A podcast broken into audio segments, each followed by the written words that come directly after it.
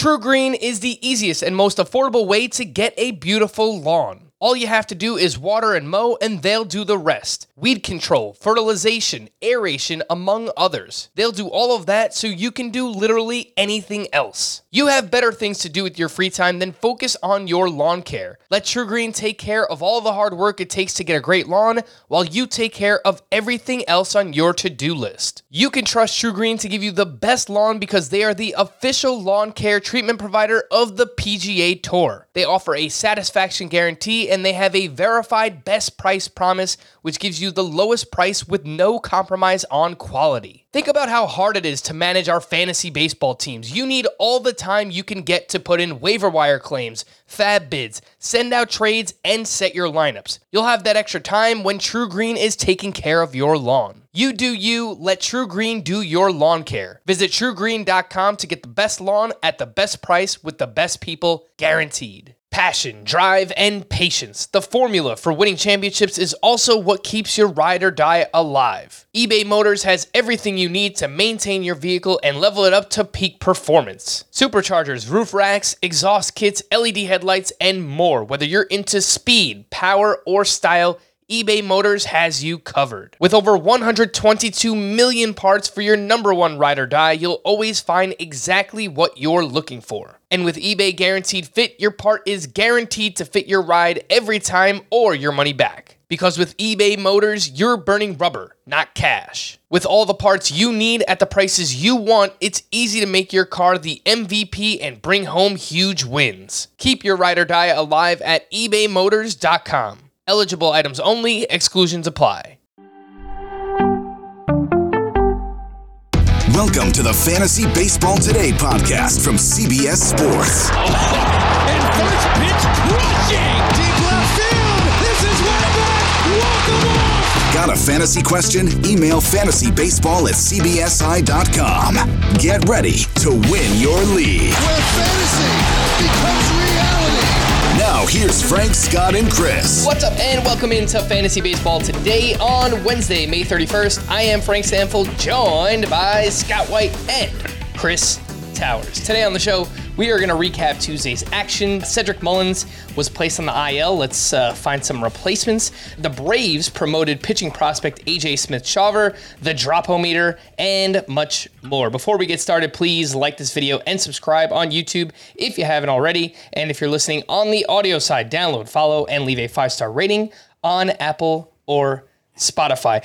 Chris, I just realized yesterday that I did not get to congratulate you on the Miami Heat going to the finals. So, congratulations. Titletown, USA, baby. South Florida. We got two finalists as I'm rocking my Phillies jersey, you know? Although I guess the one I actually should be congratulating is the Florida resident, right, Scott? Yeah, I, I guess. I mean, I'm. it's it's funny because like people who know what I do for a living, they will come to me all the time with just like general sports questions or wanting to have general sports discussions, and it's almost never baseball. And like I used to do a pretty good job of following all the major sports, but really like once i became a dad that kind of stopped. Like i obviously have to follow baseball with this incredible intensity that it just leaves little time for anything else you know? Oh, I know. so uh, so I, i'm mostly in the dark as to I, I did follow the the you know wins and losses during the semifinals for the for the heat and that oh they blew the three nothing lead and usually you know, usually when a, a team blows a three nothing lead and then it goes to game seven, you just assume they're going to lose at that point. So it was nice that they pulled it out, but uh, but I couldn't name a single player on the Florida Panthers, for instance, even though they're like right down the street from me. I couldn't walk to their arena. They I got, they couldn't. got, It you know, they got Keith Tkachuk's son. That's a name you probably recognize. That's not a real person. Come on, Chris. Come on, Keith Remember Tkachuk was a star in the '90s. Uh, that's that's that was the only player you might have recognized. Anyway, I'm a disappointment to people constantly, is what I'm trying to say. never, never that, Scotty. Let's get into it. Oh my good goodness gracious! Speaking of disappointments, let's actually start with the player uh, you'd like to talk about here, Scotty. All right. Let's talk about Sandy Alcantara because here it is, one third of the way through the season, believe it or not, and he still has an ERA near five. It's 493 now. His latest start Tuesday against the Padres, four earned runs in six and a third innings, five hits allowed, which is fine, but he also had five walks allowed. And uh, that's been a more recent development, the control kind of going sideways for him. This was the first where it was terrible, five walks, but uh, he has 11 walks in his last three starts, it's 21 on the season, to put it in perspective. Um, so the walk rate's a little bit on the high side. Not exactly what Alec Manoah is going through, but you know, it's it's contributed to Alcantara's struggles lately. But it has been a struggle overall. I mean, his worst start was his third of the season. He's he's been hovering right around a five ERA this whole time, with some extreme highs and extreme lows along the way. And mostly, I've been content to dismiss it as ah, he'll come around. And even here, a third of the way through the season, I'm content to dismiss it as ah, he'll come around. And I'll tell you why. So when I'm looking to see if a pitcher's just lost it, the first thing I look at is velocity. Very slightly down from last year, basically the same. I don't see anything to be concerned about there for Alcantara. The second thing I look at to determine if a pitcher's just plain lost it is swinging strike rate. Entered this start best of his career. So I don't think there's indication there that he's lost it either. I guess the next place I'd look is uh, you know, I probably walks, which are a little high, but they're not like insanely high. So I'm not that worried about that either. I guess then I'd look to how hard, you know, quality of contact. Is he getting up a lot of hard contact? It's not great as far as that goes, but then again, he wasn't last year either with the sub two ERA, and he puts the ball on the ground a lot. It hasn't been doing that as much this year, but that's like the the thing is the, the the real fundamental ones I think are velocity and swinging strike rate. And if you check those boxes, I, I think you're probably going to come around eventually, unless your control is just disastrously bad. And again, that hasn't been the case for Alcantara apart from this one start. So I, you know, I I just think. I just think in the long run he's going to be fine. And I know last year I held on to that idea all year for Jose Berrios, and it didn't work out. It took until the next year to work out. Two years ago, it was Aaron Nola. He was the guy. All right, he's going to come around. He's going to come around. It, it didn't actually happen that year, but it, then it happened the very next year. So it usually eventually happens. There's just no predicting when. Of course, there have been many cases where it's happened in season, but we can't even think of those examples because we just forgot about it once the pitcher eventually came around, you know? And I think that's what's going to ultimately happen with Sandy Alcantara. Not predicting he's going to be the NL Cy Young winner again, but I do think he's going to be a fantasy ace when all is said and done. A lot of it does seem to be the walks so far. I know entering the start, it wasn't terrible. The walks per nine was right around 2.9. That is up right around, you know, one walk compared to last year. Um, but maybe he needs to have that immaculate control to have an ace outcome. And really, we haven't seen that so far this season. He has two starts already with more walks than strikeouts. And that's in 11 starts so far. He did that only yeah. one time all of last year in 32 starts. So well, as I as I pointed out, prior to these last three starts, he had 10 walks all year. It is a higher walk rate than last his first start, I believe. Oh, did they? I think so. Four, four in his first start. Yeah. Okay. So like it's okay. Yeah, he has a high walk rate now. Again, not like Alec Manoah, but he has a high walk rate. Not so high that it wouldn't take just a couple tar- starts to change that, and I, suddenly he has a walk rate just like last year's. I think the likeliest explanation, like everything Scott said, there's no one glaring issue. There's no like wow, this is really wrong for Sandy Alcantara. It's just like he's kind of a little bit worse at everything, right? His strikeout rate, a little bit worse than last year. His walk rate, a little bit worse than last year. Uh, his quality of contact, actually quite a bit worse than last year, but that's a very noisy stat. But it, it all to me suggests that it's just like probably a few small tweaks here and there. And, you know, I, I look in the chat as we're doing the show throughout and like, uh, you know, I've seen some like, well, he's getting left in too late. and and too long, and he's giving up runs late. And it's like there's something to that. He's got a 643 ERA from innings seven through nine. He's also got a 692 ERA from innings four through six. I doubt the Sandy Alcantara is just getting really tired in the fourth inning or fifth inning. Like I, I am trying to find some explanations, right? Like yeah, his I, you, you you look at his you look at his extension. That's one of the things that Statcast tracks how far down the the pitching rubber the ball is released, and it's like last year it was 5.9 feet across all of his pitches. This year it's 6.1 feet. It's five uh, 6.0, 6.2, 6.0 across his four starts. So it's like a little bit different from last year, but also a little bit inconsistent. You know, his release point on his changeup is further down the mound than it is on his four seam fastball.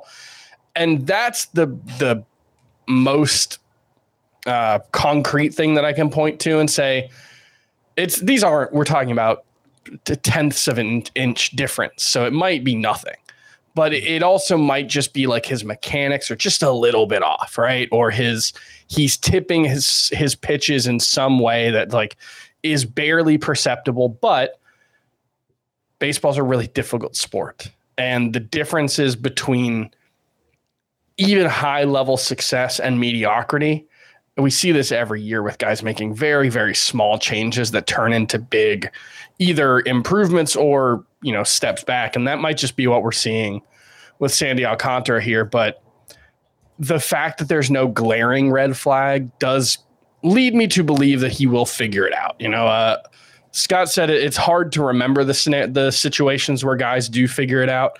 Luis Castillo a couple years ago is like the the prime example for me. Remember, he was I think it was two years ago now. He was just Yeah, an absolute disaster through this port, point in the season. much you know, worse than this. Yeah, yeah, ERA was like north of seven, and he figured it out. So uh, I, I tend to, I need really compelling evidence to change my opinion, especially about an established star like Sandy Alcantara.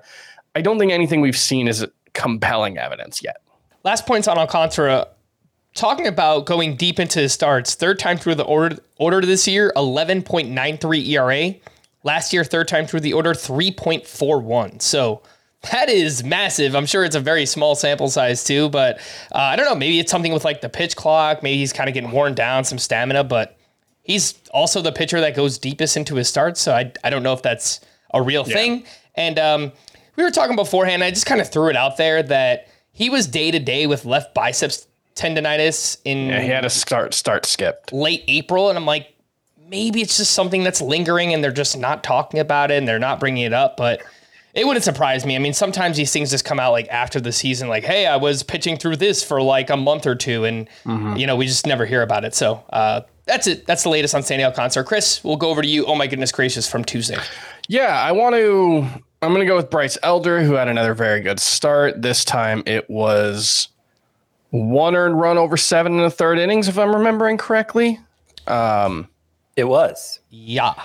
And he now, I believe, leads the majors in ERA down to 1.92. He's been absolutely incredible. That's three straight quality starts. That's four and six starts in the month of May. And I just want to make sure that we're not unduly giving this guy short shrift because I think every single fantasy analyst, maybe 95% of fantasy analysts, are just there's nothing sustainable about it. Sell high before the bottom falls out. His ERA is going to be two runs higher than this in the next month. And I just want to make sure that like there's not something we're overlooking.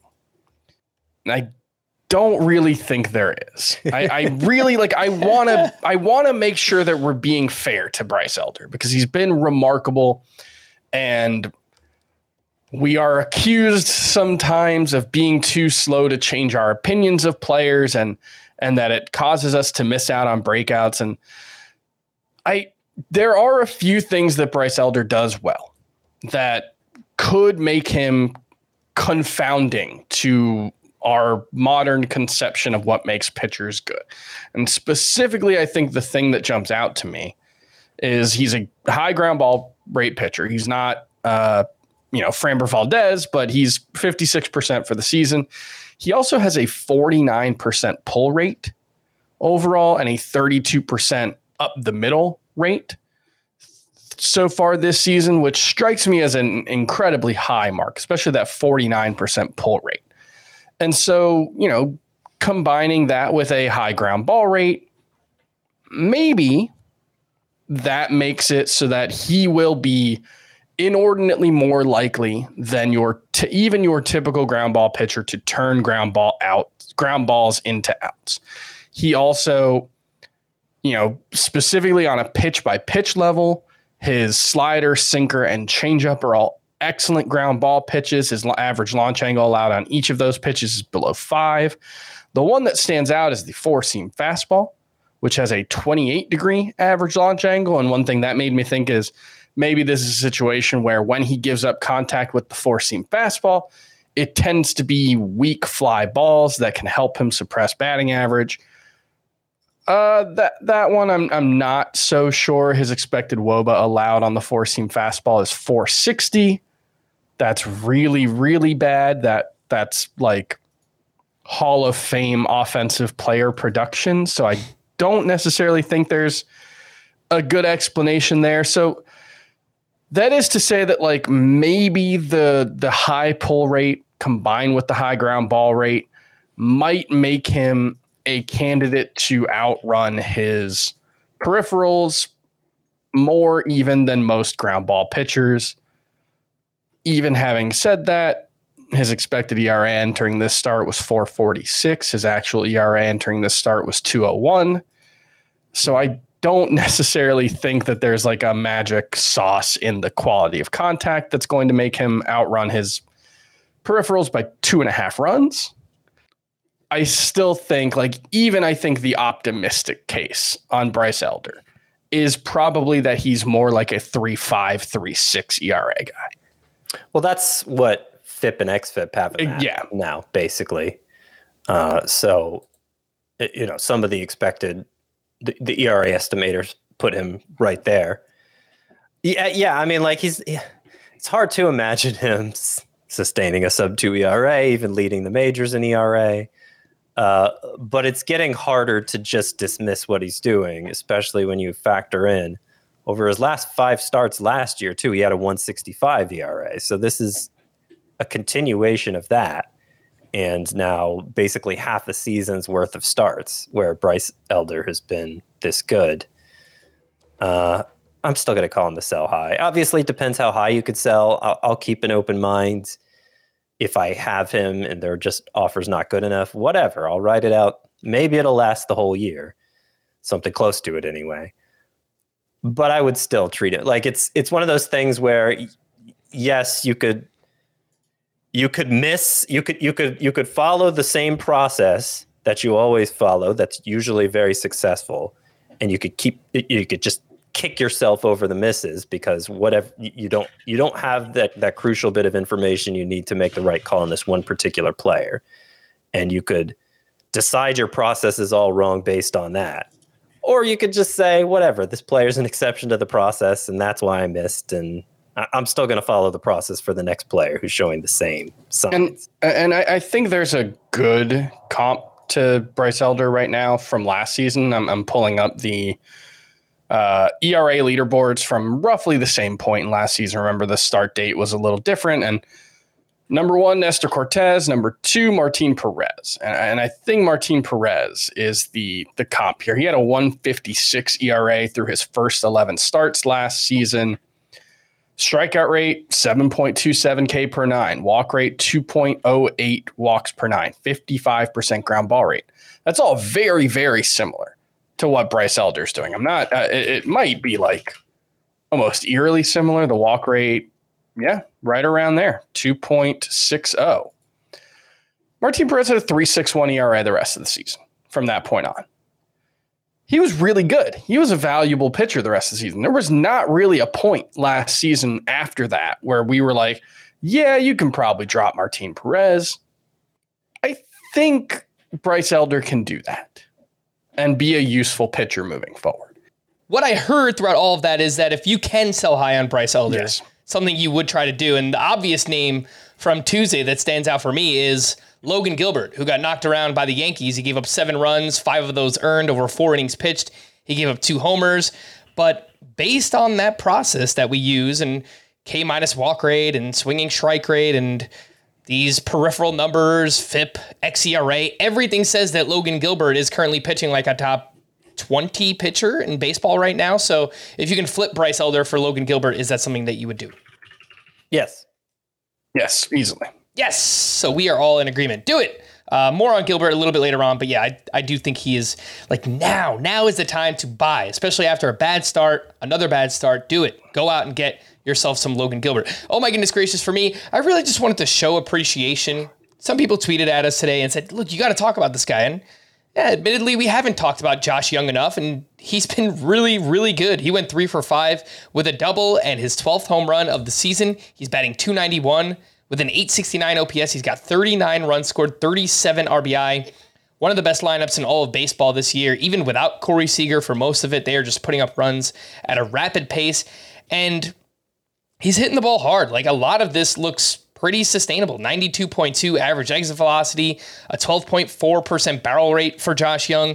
And you look at the strikeout rate, it's still hovering around 29%, which admittedly it's it's a touch high.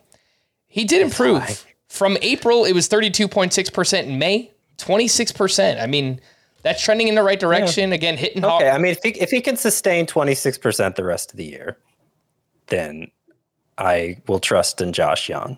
And I'm sorry, I don't mean to cut you off. I know Chris and I have talked a lot already, but uh, go ahead. Finish what you wanted to say about Josh Jung.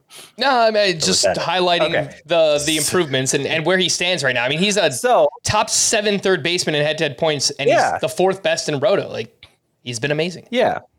And, and, and he's helped by his supporting cast. Basically, the whole Rangers lineup is bolstering the rest of the Rangers lineup because you look up and down it, and they all have a ton of runs and RBI, and that's good for them. And uh, hopefully that can continue. I'm still pretty skeptical about Josh Jung specifically because he basically has a 30% strikeout rate. Like I said, if he can sustain the 26% for May rest of season, the math changes. But if, if we just approach him as a the 30% strikeout rate guy he's been for the season, the the only ways we've seen hitters overcome that in all of history is with elite exit velocity. You said he's hitting the ball hard. His average exit velocity does look good. His max exit velocity is still 57th percentile. So this isn't an Aaron Judge type hitter who is, right? But he's not even really in the same uh, stratosphere as Aaron Judge in terms of hitting the ball hard. Now, strikeout rates keep going up and up. And, and you know, if, if that continues, eventually we are going to run into some hitters who figure out how to put up good numbers, even with a strikeout rate higher than what we thought they could do just a year ago. So maybe Josh Jung is is has has discovered something new that no hitter has ever done before. But uh, if he continues to strike out at the rate he has for a full season, I, I think the batting average has to regress. Now, is it going to regress? What he's at 290 right now. Is it going to regress? definitely going to regress from 290. Right, but is he going to be like a 260 hitter or is he going to be a 240 hitter? I, I think it could be the the comp that that I have come to is like I don't want to say a poor man's Austin Riley because I think that might actually be underselling Josh Jung a little bit, but like that kind of archetype, not as good as the certainly the best versions of Austin Riley, but like the 2021 version of Austin Riley. Less batting average, more strikeouts. Austin Riley that season was like who 25, you talking about? 26%. He hit But, oh like- 303 that year. Right, right, but like not, but like a a two sixty five hitter Yeah, it's like a who like who a four category home runs. I think he could be that. like a four 40 category. points lower than Austin Riley in 2020. Sure, but we didn't think that was. but he didn't think we didn't think he was going to hit three three hundred. You know the Okay. the Basically, like, like- a, a four category contributor. Just a third Yeah. baseman that can hit 270 with like 30 plus homers and 100 RBI. That's yeah, that's that's still a really Yeah, I, good am going to take the under on 270 though. Def, I, I would I mean, definitely take his the under. his X, his XBA is 265 even with a 29% strikeout rate. So I mean, it's close I'll to still it. take the under. All right. I think If he that's fair. continues to strike out that rate again, if he if he if he improves it, then the math changes. Yeah, I, look, 29%, it's it's a little high, but I mean, guys in the past Middle high. 29%, yeah, I mean, no, he's doing that. nobody in the past has had a strikeout rate that high and been a quality hitter unless you know he was like a 95th percentile exit velocity guy. He's 87th in average exit velocity and In 81st velocity. and in 81st So, like, in barrel rate. Like I don't here- know. I still think. I still think you're kind of underselling him. Here's a comp from last season. Teoscar Hernandez hit 267 with 25 homers in 131 games. So that's close to a 30 homer pace over the course of 150 or 160 games with a 29%, 28.4% strikeout rate. Teoscar Hernandez, good, not great quality of contact, but I I think that's like a reasonable goal. Now, I think the downside is someone like Eugenio Suarez, who is still pretty useful when he hits 235. It's, you know, it's harder to stomach when he's, you know, 200 as he does occasionally. But like, I, I think those are realistic or reasonable comps for Josh Jung. I don't think it's like a superstar outcome, but I, I think it's well within the realm of possibility that Josh Jung establishes himself as a top 100 player. Mm-hmm. All right, well, let's move on because we have a bunch of other players to talk about. Let's take our first break and we'll be back right after this. Worn by players like Michael Harris to meet the demand of elite ball players, the New Balance Fuel Cell 4040 V7 is a versatile option. The 4040 V7 is built for the athlete who needs responsiveness and ability to cut and run at their full speed. The model features a fuel cell foam underfoot and a synthetic and mesh upper to provide breathability, comfort, and a snug fit as you round the bases. The fuel cell midsole features nitrogen infused foam specifically designed to propel athletes forward. Learn more about the 4040 at newbalance.com. The all new Hyundai 2024 Santa Fe is equipped with everything you need to break free from the dull work week and embark on an adventurous weekend with your family. The all new Hyundai Santa Fe's features like available HTRAC all wheel drive, standard third row seating, available dual wireless charging pads. Nothing beats a weekend away with the family in the great outdoors, whether it's camping, hiking, river rafting, or anything in between. With third row seating, nobody is left out. The entire family can experience the thrill together, and nobody wants a dead phone. Available dual wireless charging pads make it so nobody gets stuck, and we can check our fantasy baseball teams together. Learn more about the all-new Hyundai Santa Fe at HyundaiUSA.com. Call 562-314-4603 for complete details. Ever dream about buying a Fantasy Baseball Today podcast shirt and then jumping over to get a Yellowstone whiskey glass or Top Gun Maverick hat? Well, now you can with the Paramount Shop, which offers a mountain of merch from the Paramount shows and movies that you love. Shop official apparel, drinkware, and accessories inspired by over 150 fan favorite titles Paw Patrol, Yellowstone, Top Gun, Star Trek, South Park, SpongeBob SquarePants, and your favorite CBS Sports podcasts like Pick Six, Fantasy Football Today, and of course, Fantasy Baseball Today. Paramount Shop, shop where products are Paramount. Use promo code SUMMER to save 20% site wide. Offer expires at the end of May. I have two other pitchers I wanted to bring up here as uh, potential sell highs after awesome performances again on Tuesday. Uh, Miles Mikolas has now been great over his last nine starts. Uh, I, I don't think it's very sustainable, and that's why we're having this conversation. But up against the Royals on Tuesday, eight shutout innings with 10 strikeouts, had 14 swinging strikes. Both the strikeouts and swinging strikes were a season high for Miles Mikolas. And over his last nine starts, a 2.12 ERA, a 1.05 whip, but a 6% swinging strike rate. And obviously, the underlying numbers are uh, not really buying it. Uh, Mikolas is up to 79% rostered. Uh, actually, could be out there in like 10 team leagues or whatever. Kodai Senga just had his best start of the season. I know he said that recently up against Tampa Bay. This start was actually better because he only allowed one base runner in the game, did not walk a single batter. That was the first time he's done that uh, since he has come over to the States. He went seven shutout with nine strikeouts and a season high 22 swinging strikes on 100 pitches. 12 of those came on that ghost forkball, five on the cutter, four on the fastball, limited the hard contact. And again, obviously throwing strikes. 66 of his 100 pitches went, went for strikes, 66% rate, obviously. Uh, that was 60% entering the start. So uh, being able to throw strikes did help Senga in this one. Scott, I'll start with you. I don't know how much you can get for Mikolas, but I mean, Kodai Senga coming off a start like this, I, I think if you shopped around, you probably could get something pretty good. What do you think about uh, actually doing it, though? I'd be surprised if you got something good, but I'm usually a pessimist as far as trades go because like 95% of my offers get rejected, if not more than that. And it just makes me never want to offer trades. But Kodai Senga did some good things in this start. You mentioned zero walks, Frank. It was it was only the second time all year he's had fewer than three walks in a start, which is part of the reason why I don't really think you can get much for him. It was encouraging. What I liked most about it is 20 through that ghost fork 29% of the time it was responsible for 12 of the 22 whiffs and uh, the usage has been trending up with that pitch it, this was his highest usage since his mlb debut and you know normally it's like half of that so this was it, 29% it may not sound like much for a pitcher's best pitch but it was a lot more than we're used to seeing Senga throw. and if that continues you're, you're lagging up a little bit. So hop out and then jump back in, and then we'll get your finished thoughts there on Kodai Senga. Chris, same question to you. I don't know if you can actually get anything for Miles Mikolas right now, uh, but what are your thoughts on, I guess, trying to shop around on either of those names? Yeah, I've been doing some Google searching because I feel like Miles Mikolas' actual legal name might be I don't know if this is sustainable for Miles Mikolas. um, because that seems to be how we refer to him every time we talk about him. Uh, yeah. Look, I he is one of those players who does not do the things that we typically associate with good pitchers. You know, he doesn't get strikeouts. He's got good control. That's the one thing he's really got going for him. But like, he's not even a great ground ball pitcher. You know, he's like 45%, 39% this season.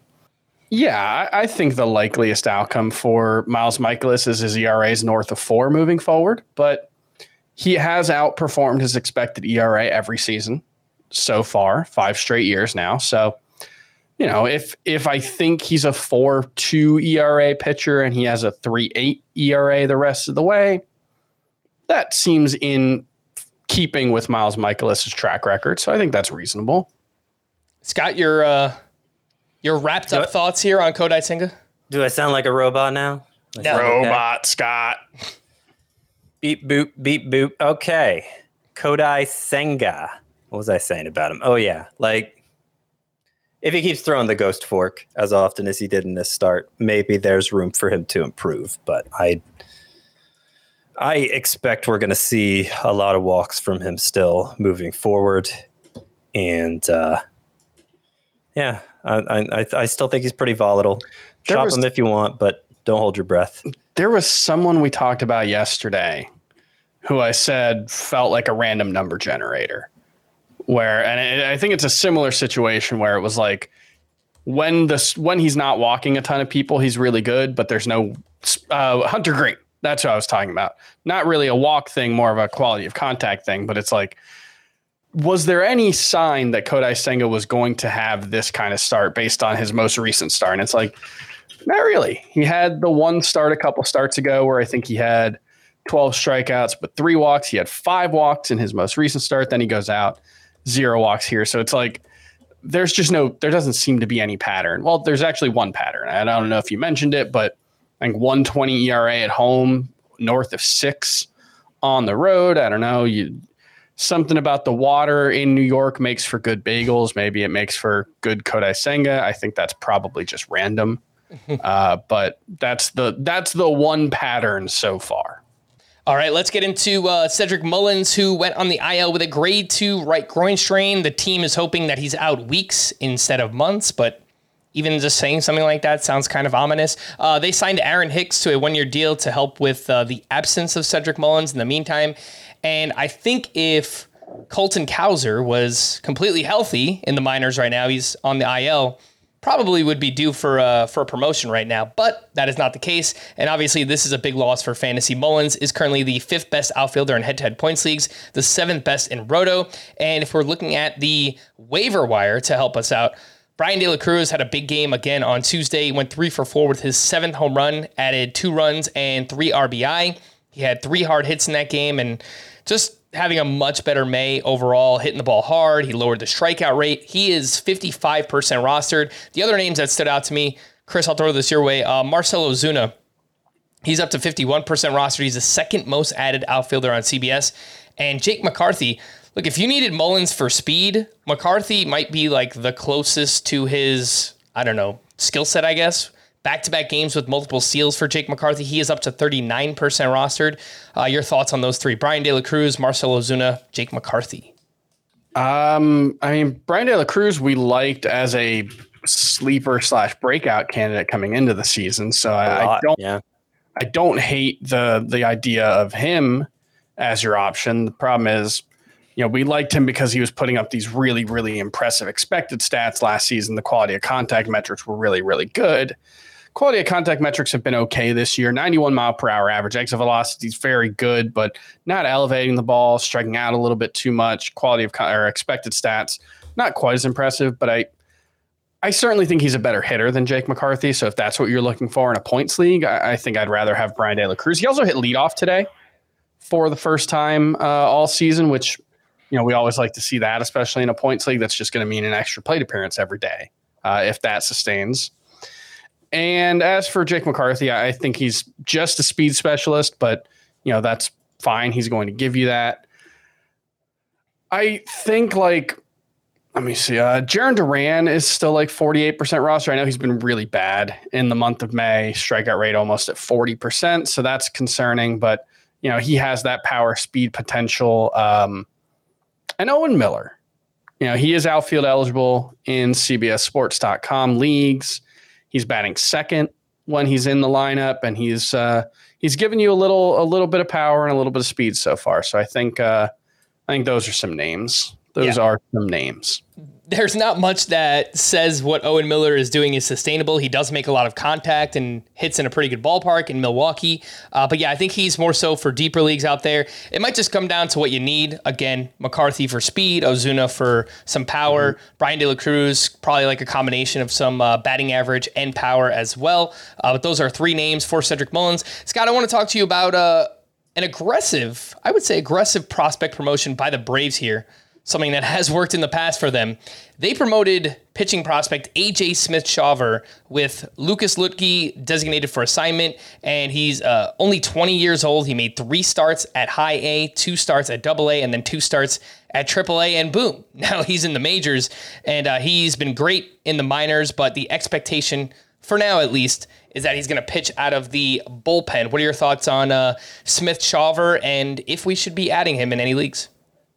Well, it, it, would have to be a pretty deep league to speculate on the the chances of him joining the rotation sooner than later. As you point out, seems like a multi inning relief situation right now. But his whole situation, AJ Smith Shawver, is a little reminiscent of Spencer Strider. It was they played him a little slower the Braves with with Strider. They they they did this rapid rise through the whole organization over the span of a full year rather than just a couple months. But you know, he moved up the ladder very quickly, and then when he got to the majors, it was more like a multi-inning reliever with the expectation, okay, if that goes well, maybe we'll move him in the rotation. They did last May, and the rest is history. It's hard to imagine we're going to get a Strider outcome from Smith Shawver. I'm, I'm not saying we will, but his fastball does have very good characteristics for the modern game. It gets a lot of whiffs itself. He has a, a good swing and miss slider. Like clearly, the stuff is exciting enough for them to move him that quickly for them to say okay this is already a major league caliber arm. Let's let's make sure he he hits all the stops and and we get aj smith shawver up here to help sooner than later.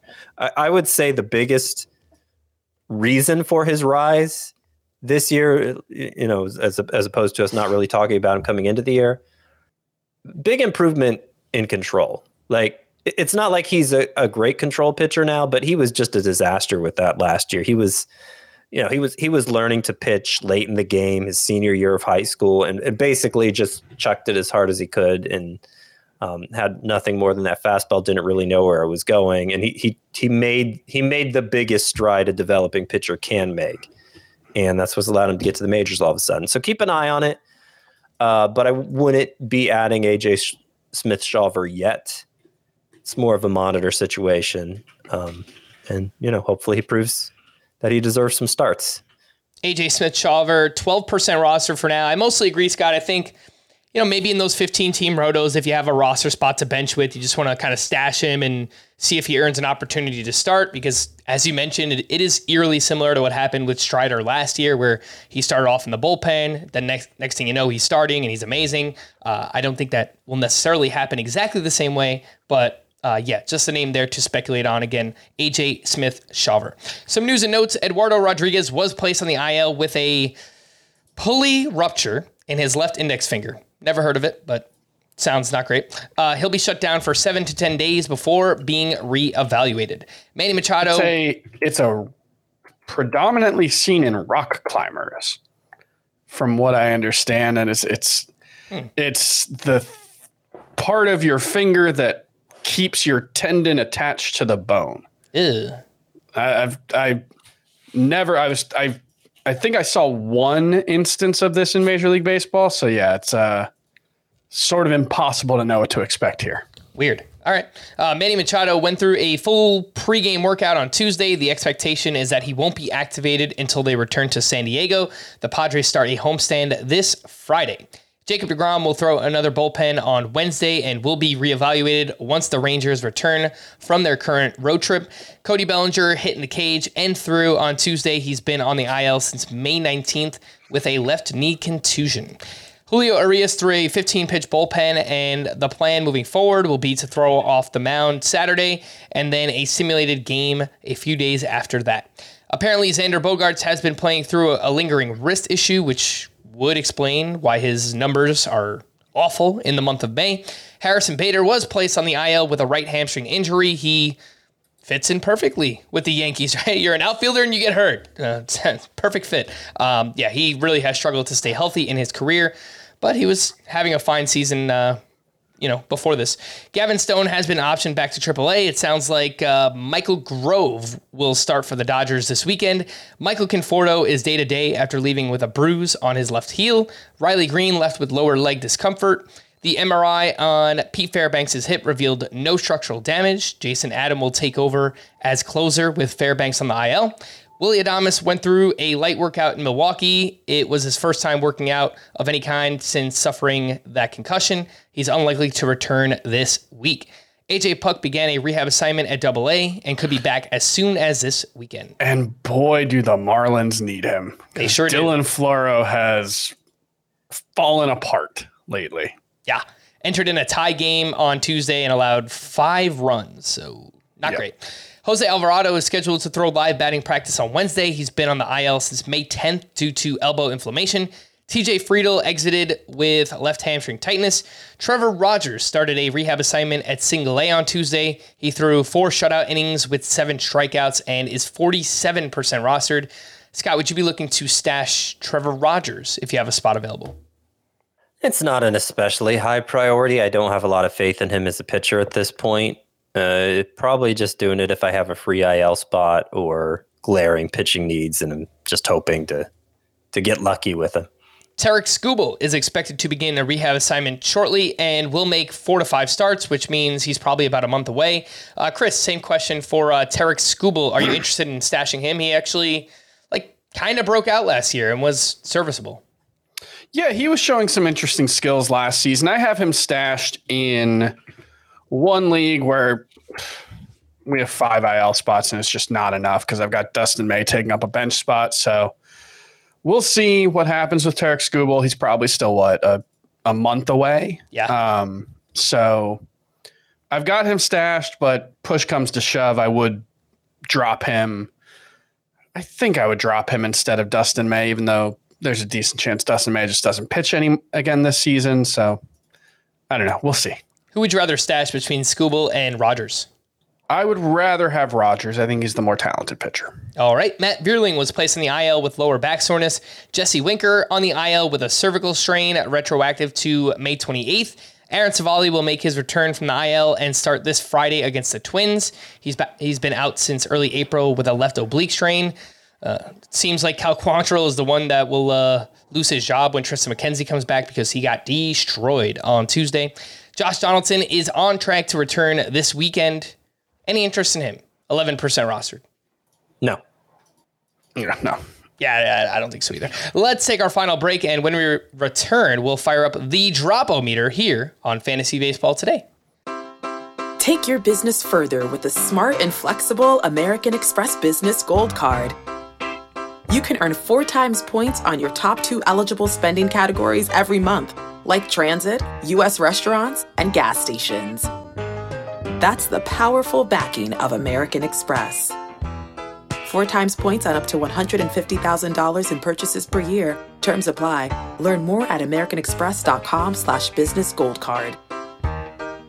If you've ever been in the market for a new home, you know home shopping can be a lot. There's so much you don't know and so much you need to know. What are the neighborhoods like? What are the schools like? Who is the agent who knows the listing or neighborhood best? And why can't all this information just be in one place? Well, now it is on homes.com. As somebody who's been through this, I can tell you these features are so, so incredibly valuable. They've got comprehensive neighborhood guides and detailed reports about local schools, and their agent directory helps you see the agent's current listings and sales history. The area you live in is just as important as the house itself. You can get to know a neighborhood without ever setting foot in it. Say you're a really active person. You could find out about the nearest parks. Do they have a baseball field? Maybe you want to join a softball league like Chris and I play in. Also, Homes.com collaboration tools makes it easier than ever to share all this information with your family. It's a whole cul-de-sac of home shopping information all at your fingertips. Homes.com. We've done your homework.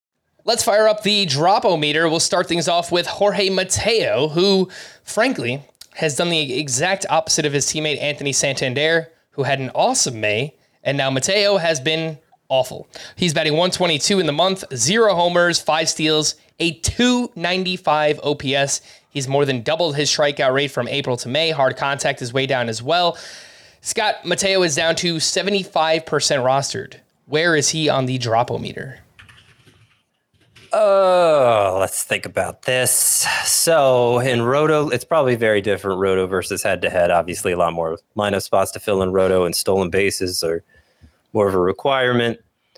Uh, so I will put Jorge Mateo at about a four for Roto and about a eight or nine for head to head points. How does that sound? I feel like a fool for buying into him and his awesome April. The strikeout rate was so much better.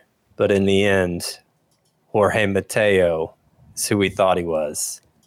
Would This you is what happens. But this is why people, it's people, people are like Scott's always a downer, telling us this good player is actually bad. that's why it's so frustrating because it's like every time we're down on a player, every time a player's playing well and, and we say, yeah, but it's not going to last. I want to be wrong. I mm. think it would be great if every single baseball player was a superstar. I mean, it brings up questions about can you be a superstar if everyone is a superstar? But you know what I mean. I don't want any player to struggle. And I feel bad when we say someone will but like we're not dummies you know like, I don't know, like Chris. at least you guys aren't Speak for yourself. i am the internet would tell you differently. but it's like this is yes it was possible that jorge mateo's april was the start of him figuring something out remember he was a top prospect at one point but like the likeliest outcome was always this that he turned back into what he's always been because larger sample sizes are more predictive sorry Would you guys all. be okay dropping him for either or both of Royce Lewis and Matt McLain? Absolutely. I unless I just absolutely am desperate to make up ground in steals, and if I have Jorge Mateo already, I'm probably not. I'd drop him to stash Elly De La Cruz. Yeah, I mean, it depends who you have to plug in. in the- I know even in the 12 team roto leagues I'm in, it's hard to fill that middle infield spot sometimes. And I'd rather not have to put like Orlando Arcia there if I don't have to. But, uh, but in, in, in the shallower the league, the more justifiable bull dropping Mateo for De La Cruz is. We mentioned the name earlier in the podcast, but uh, in a very different circumstance because Martin Perez was awesome last year. This year, he is not. He was hit hard once again at the Tigers. He allowed six runs over four and two thirds innings. He has a 443 ERA and a 154 whip. He is still 83% rostered. Chris, the Drop-O-Meter on Martin Perez? Yeah, I don't really know what's happened here. I mean, his velocity's down a little bit, which maybe that's it. Maybe he just doesn't have much margin for error, but like his sinker has just been blasted so far. He had a really good sinker last season, four degree average launch angle. It's up to 14 degrees right now. That's just a ton of line drives. That's not what you want. and given the larger sample size of his career, I tend to think that Martin Perez is probably closer to a four plus ERA pitcher than the Cy Young candidate he was last year. So I think he's probably a five on the drop a meter. Okay. I think it probably should be higher. Like, Yeah, I'd go seven. yeah, I was thinking something Sure. like that. But we'll, we'll talk about a few names. I'm a trying bit. to temper myself here. Uh, we'll, This is a more restrained Chris Towers today. He's Uh, trying yeah. to make apologies for Bryce Elder. Yeah, I, I, I don't know. I kind of like my Chris Towers from the top rope, you know, just like, you know, the elbow drops on everybody, right? Like, let's do that. Uh, we talked about Jarren Duran earlier. He, over his last 14 games, is batting 170 with a 38% strikeout rate. The hard contact has come down. The ground ball rate is now way up, and he is down to 58% rostered. Scott, drop a meter on Jarren Duran. I'm, I'm not taking the fall for this one. I was calling him a sell high. Uh, I would say, you know, uh, big difference between five outfielder leagues and three outfielder leagues, of course. Three outfielder leagues, it's a 10. yes. Five outfielder leagues is probably more like a five. But we were talking, I, I think just last week. Oh man, Adam Duvall's going on a rehab assignment. What do the Red Sox do when he comes back? I think now Jarren Duran is giving him an answer, sending him back down. Is probably how this ends. Mm-hmm. And would you guys be okay dropping him for any of the outfielders we mentioned earlier? Bryan De La Cruz, Marcell Ozuna, and Jake McCarthy. Yes. I think that's fine. Yeah.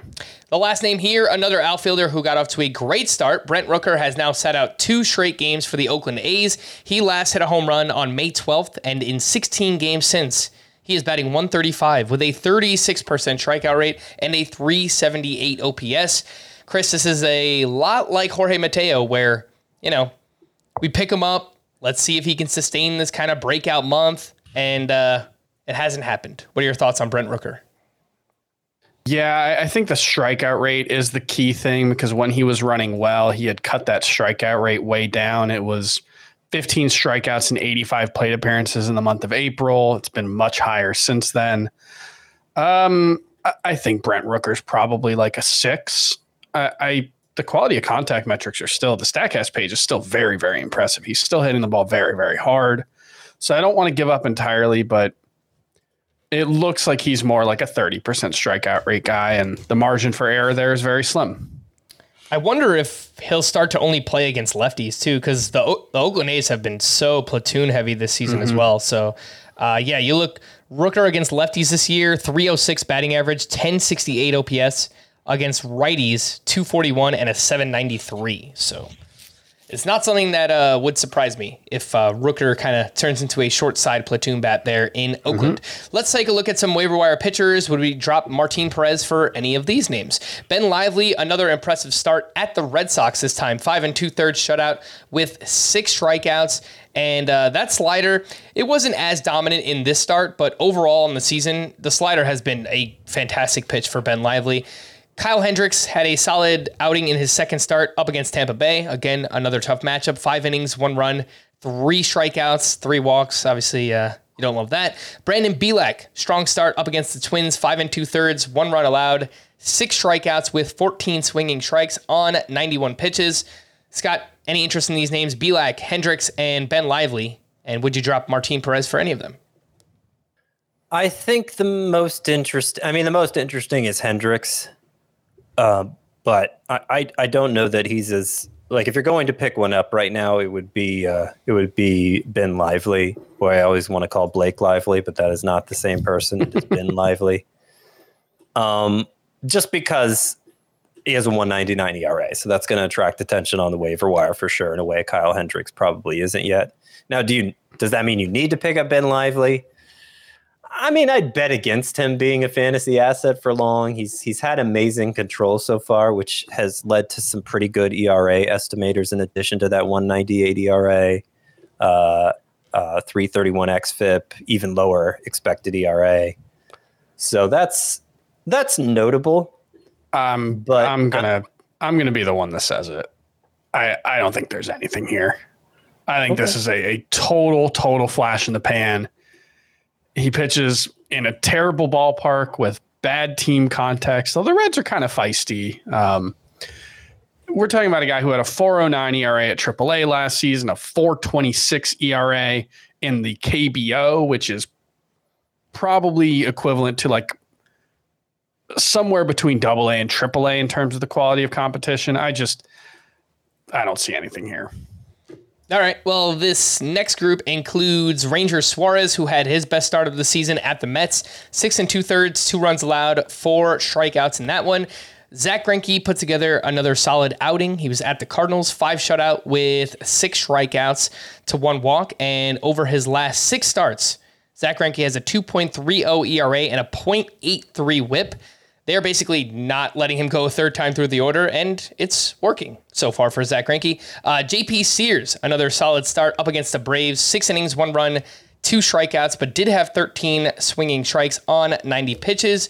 Chris, any interest in this group? JP Sears, Zach Greinke, Ranger Suarez. Uh, Ranger Suarez, I think, is the most interesting. I would take him over any of the lively Hendricks or Bielik. Is that how you pronounce it? I was Bielak. I always thought it was Bialik. Uh, Bielak, yeah. Bielik. Okay. Um, did I just mispronounce it after you told me how to pronounce it? I think I did. I think so. I would take Ranger Suarez over any of them, but that's not like I think I'd still rather have Martin Perez. So, not a big fan of any of these guys.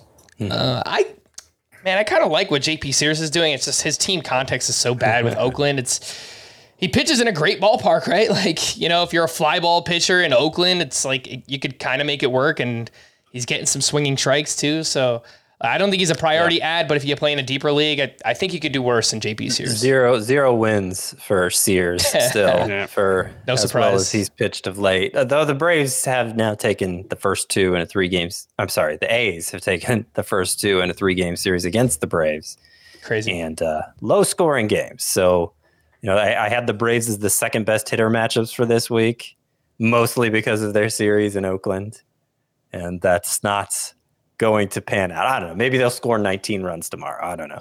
Well, you know, Scott, you you probably should account for aces like JP Sears when they're on the mound. I apparently should have. Yeah. Not to mention, uh, uh, I forget who started ye- yesterday, but Lucas Erceg threw three shutout innings That's- against them. that's not a third real- baseman. That's not a real person. yeah. Yeah. I'm pretty sure he plays hockey for the Florida Panthers. And Yeah, uh, that, that's yeah. He's he's a third string defenseman. Yeah, something like that. Uh, we spoke about the biggest uh, struggles from Tuesday. Sandy Alcantara, Logan Gilbert, Joe Ryan was also kind of hit hard at the Astros. 4 innings. Actually, he didn't. By definition, he was not hit hard. He didn't give up a lot of hard contact, but he gave up five runs over four innings pitched. He still had six strikeouts, 13 swinging strikes. And he kind of tweaked the pitch mix in this one. It was interesting. He lowered his four seam and his splitter usage, which for the majority of the season have been his best pitches. Uh, he threw more sliders and sweepers. It's kind of interesting, I guess, to uh, differentiate those two pitches. But uh, Chris, I-, I don't really actually see anything to worry about here with Joe Ryan, but I thought the change in the pitch mix was kind of interesting for him. Yeah, I don't know if it's necessarily a good or a bad thing, but I, I kind of chalk this one up to bleep happens, and you know that's one where I wonder. Uh, I don't think we probably have time to go through it, but I do wonder if that was like a as the game was going on and his results weren't quite as good. Maybe he you know starts throwing the the sweeper and slider a little bit more to uh to to see if he has a a counter to what was going on. So that's that's my hypothesis, I guess. I think that's possible because his fastball was giving up a lot of hard contact. So Yeah, I'm looking through the pitch logs now, and it does seem like it's more slider sweeper as he goes on. So yeah, that's not surprising. Okay. Again, that is Joe Ryan. Let's get into some leftovers here. We'll start with the hitting side of things. Jonah Heim went two for four with a double and four RBI. He had four hard hit balls in this game, uh, but was slowing down recently. Scott, any concern that with Mitch Garver getting closer to a return, he kind of eats into Jonah Heim's playing time a little bit? Not that much. I, I don't think they really trust him behind the plate n- nearly as much as Heim, and he's had so much trouble staying on the field since joining the Rangers. I, I, I do fear just natural regression coming for Heim, but I don't think Garver is going to be uh, going to be what causes him to lose fantasy value.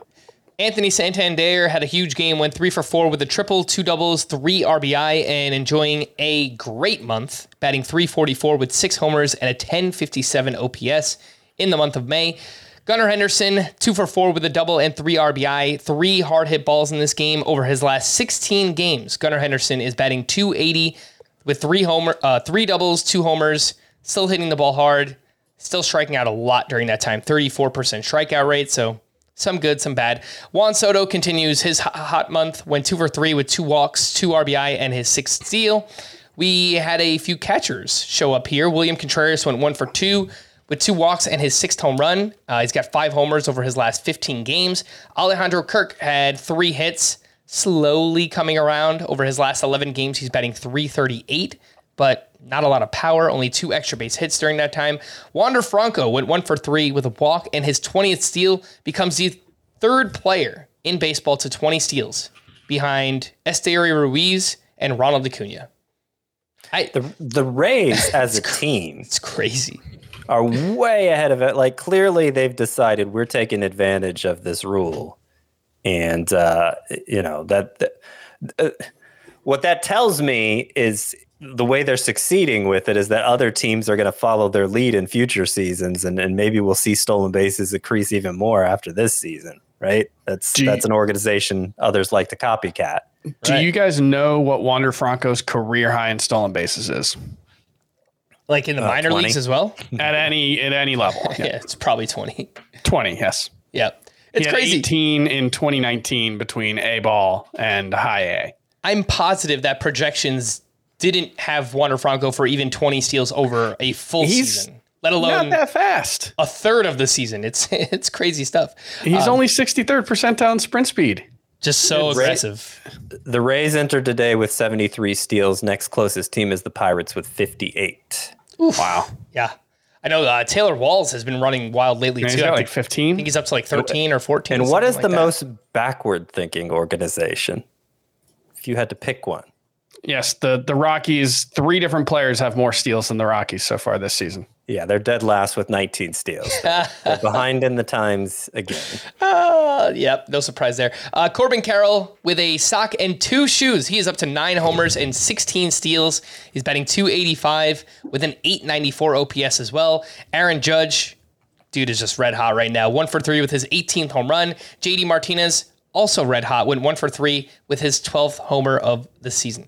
A few pitching leftovers here. Shane O'Mac. Here comes the money. Here we go. Money talk. Here comes the money. He actually took his first loss, so maybe I shouldn't have played it, but he was still okay, I guess. Five and And two it's still thir- really good. Five and two thirds, two runs allowed, seven strikeouts for him. Uh, Zach Gallen, another strong outing up against the Rockies, six shutout with seven strikeouts and 15 swinging strikes. Nestor Cortes was solid at the Mariners, five innings, two runs, six strikeouts to three walks. Um, did have 14 swinging strikes, but still allowing a lot of hard contact. The walks are up this year, too many fly balls. It's And it's been, uh, I think the the fifth inning was where he gave up the runs in this one, right?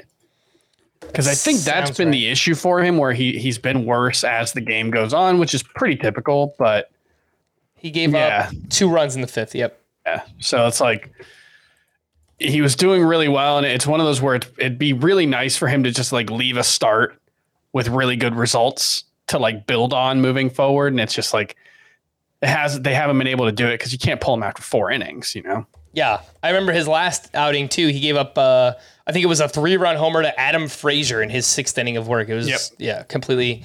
Uh, I'm looking at his numbers, third time through the order this season.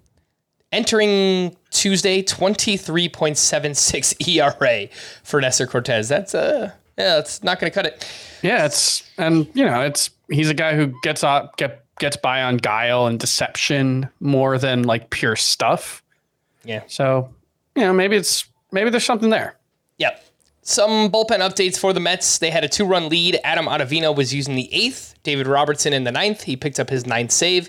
We spoke about Dylan Floro earlier being bad. For the Orioles, Yennier Cano recorded four outs for his 11th hold, and Felix Bautista pitched a clean ninth for his 14th save. For the Reds, Alexis Diaz got the final two outs for his 13th save. For the Cardinals, I assume Ryan Helsley was unavailable. Here, he pitched on both Saturday and Sunday. He took the loss on Sunday. Giovanni Gallegos gave up a run but picked up his seventh save. He now has more saves than Ryan Helsley this season. Yeah, it's been a really frustrating situation for people who invested in Ryan Helsley because I do think he is the Cardinals' most trusted reliever. They just don't wait till save situations to deploy him. So often he is unavailable when they do actually get a save situation and it goes to Gallegos instead. Yeah, Gallegos didn't have a save, had one save through May 8th, the first 36 games of the season. I believe he has six of their last eight since May 9th. Yeah, kind of messy situation there for the Cardinals. And for the Cubs, Mark Leiter Jr. got the seventh inning with a one run lead. Adbert Alzolay then pitched two perfect innings with four strikeouts and picked up his second save.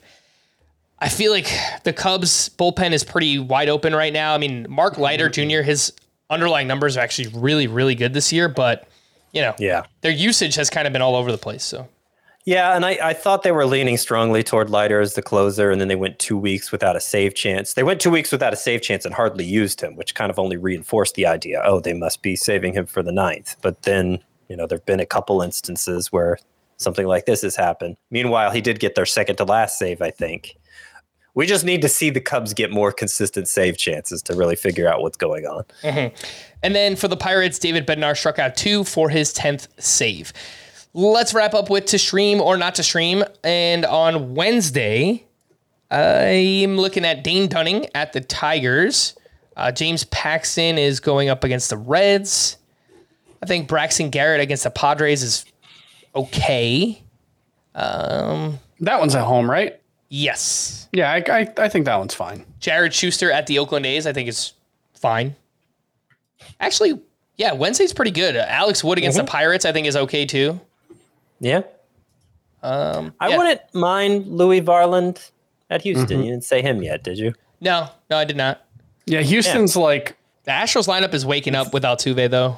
very middle Yeah. of the road overall, though. I, I just think Varland is a quality start machine with pretty good, pretty good strikeout rates too. Okay. Well, there you go. Six names to uh, stream on Wednesday. Guess what? Thursday, very short slate. Not much going on here. I think the only name that maybe you look at is Reid Detmers at Houston, but the way he's pitched with how the Astros lineup is kind of picking it up, it's I don't feel great about it. Yeah, that's fair. I, I, I think I like Varland at Houston more than Detmers at Houston. Yeah, yeah. I mean, the way both of them have- have pitched, I, I think that's fair to say. We're gonna wrap there for Scott and Chris. I am Frank. Thanks as always for tuning in to Fantasy Baseball today. Please make sure to follow and leave a five star rating on Apple or Spotify. We'll be back again tomorrow. Bye bye.